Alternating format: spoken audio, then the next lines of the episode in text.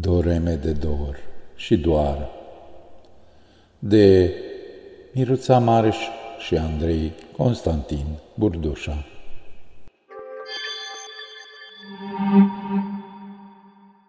Acesta este un buchet de doeme scris de Miruța Mareș și Andrei Constantin Burdușa, care poartă titlul Doreme de dor și doar.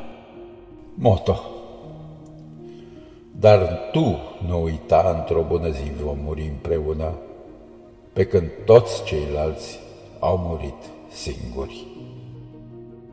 Să începem. Când tace luna. Și când nu mai rezist la atâta frumusețe, Și asta mi se întâmplă destul de des. sufletul meu pleacă pe jos să te întâlnească. Dacă obosește de atâta drum, Dumnezeu îi aruncă o aripă.